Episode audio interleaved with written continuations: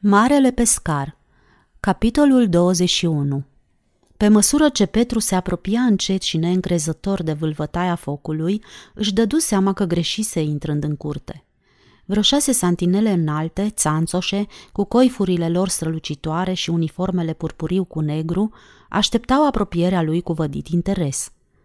Când ajunse în mijlocul lor, deși mai înalt și mai robust decât ei, Petru simți o ușurare văzând în privirea lor o licărire prietenească.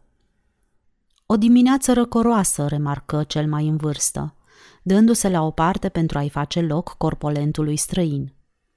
Petru dădu din cap și întinse mâinile la foc pentru a se încălzi. Fetele de la bucătărie îți vor aduce niște vin fiert, spuse un altul. Uite că sosesc. Și iată că veneau fetele cu care glumise pe vremea când livra pește la palatul tetrarhului, în Tiberia, în acele zile aproape uitate, înainte să lase tot și să-l urmeze pe Isus. Le recunoscu pe loc, cu o strângere de inimă. Micuța guralivă romană Claudia, murza cinică arimateană și evreicele Ana și Leah. Claudia a apărut cu o tavă încărcată și de la distanță le chemă pe celelalte. Murza, Lea, ia priviți, vedeți și voi ce văd eu? E marele pescar în carne și oase. Lăsă jos pe masă carafele și cănile și turta dulce și toate îl împresurară emoționate cu mici strigăte de bucurie. Marele pescar! Claudia încercă să-l apuce de brațul musculos așa cum obișnuia cândva. Santinelele se apropiară de veselul grup, bucurându-se de această neașteptată ocazie. Hei, fetelor, se pare că îl cunoașteți pe acest Hercule, le tachină soldatul cu părul cărunt. Îl cunoaștem și încă cum. Un individ cu proastă reputație și cu veșnica lui inclinație de a-și bate joc de toți zeii. Și ce te aduce la Ierusalim? întrebă Ana. Pariez că nu pentru a cinsti Paștele. Petru nu mai era în stare să scoată o vorbă și le privea buimăcit. Poate a venit aici cu tâmplarul, îl tachină Leah, cu ăla care se crede Mesia. Asta e, șuieră Claudia printre dinți. Marele pescar a devenit între timp evlavios. Toți erau în vervă și râdeau zgomotos. Voi știți mai bine, mormăi Petru. N-am chef să vă ascult prostiile. Ei bine, atunci să vorbim serios. Ce crezi despre acest Isus?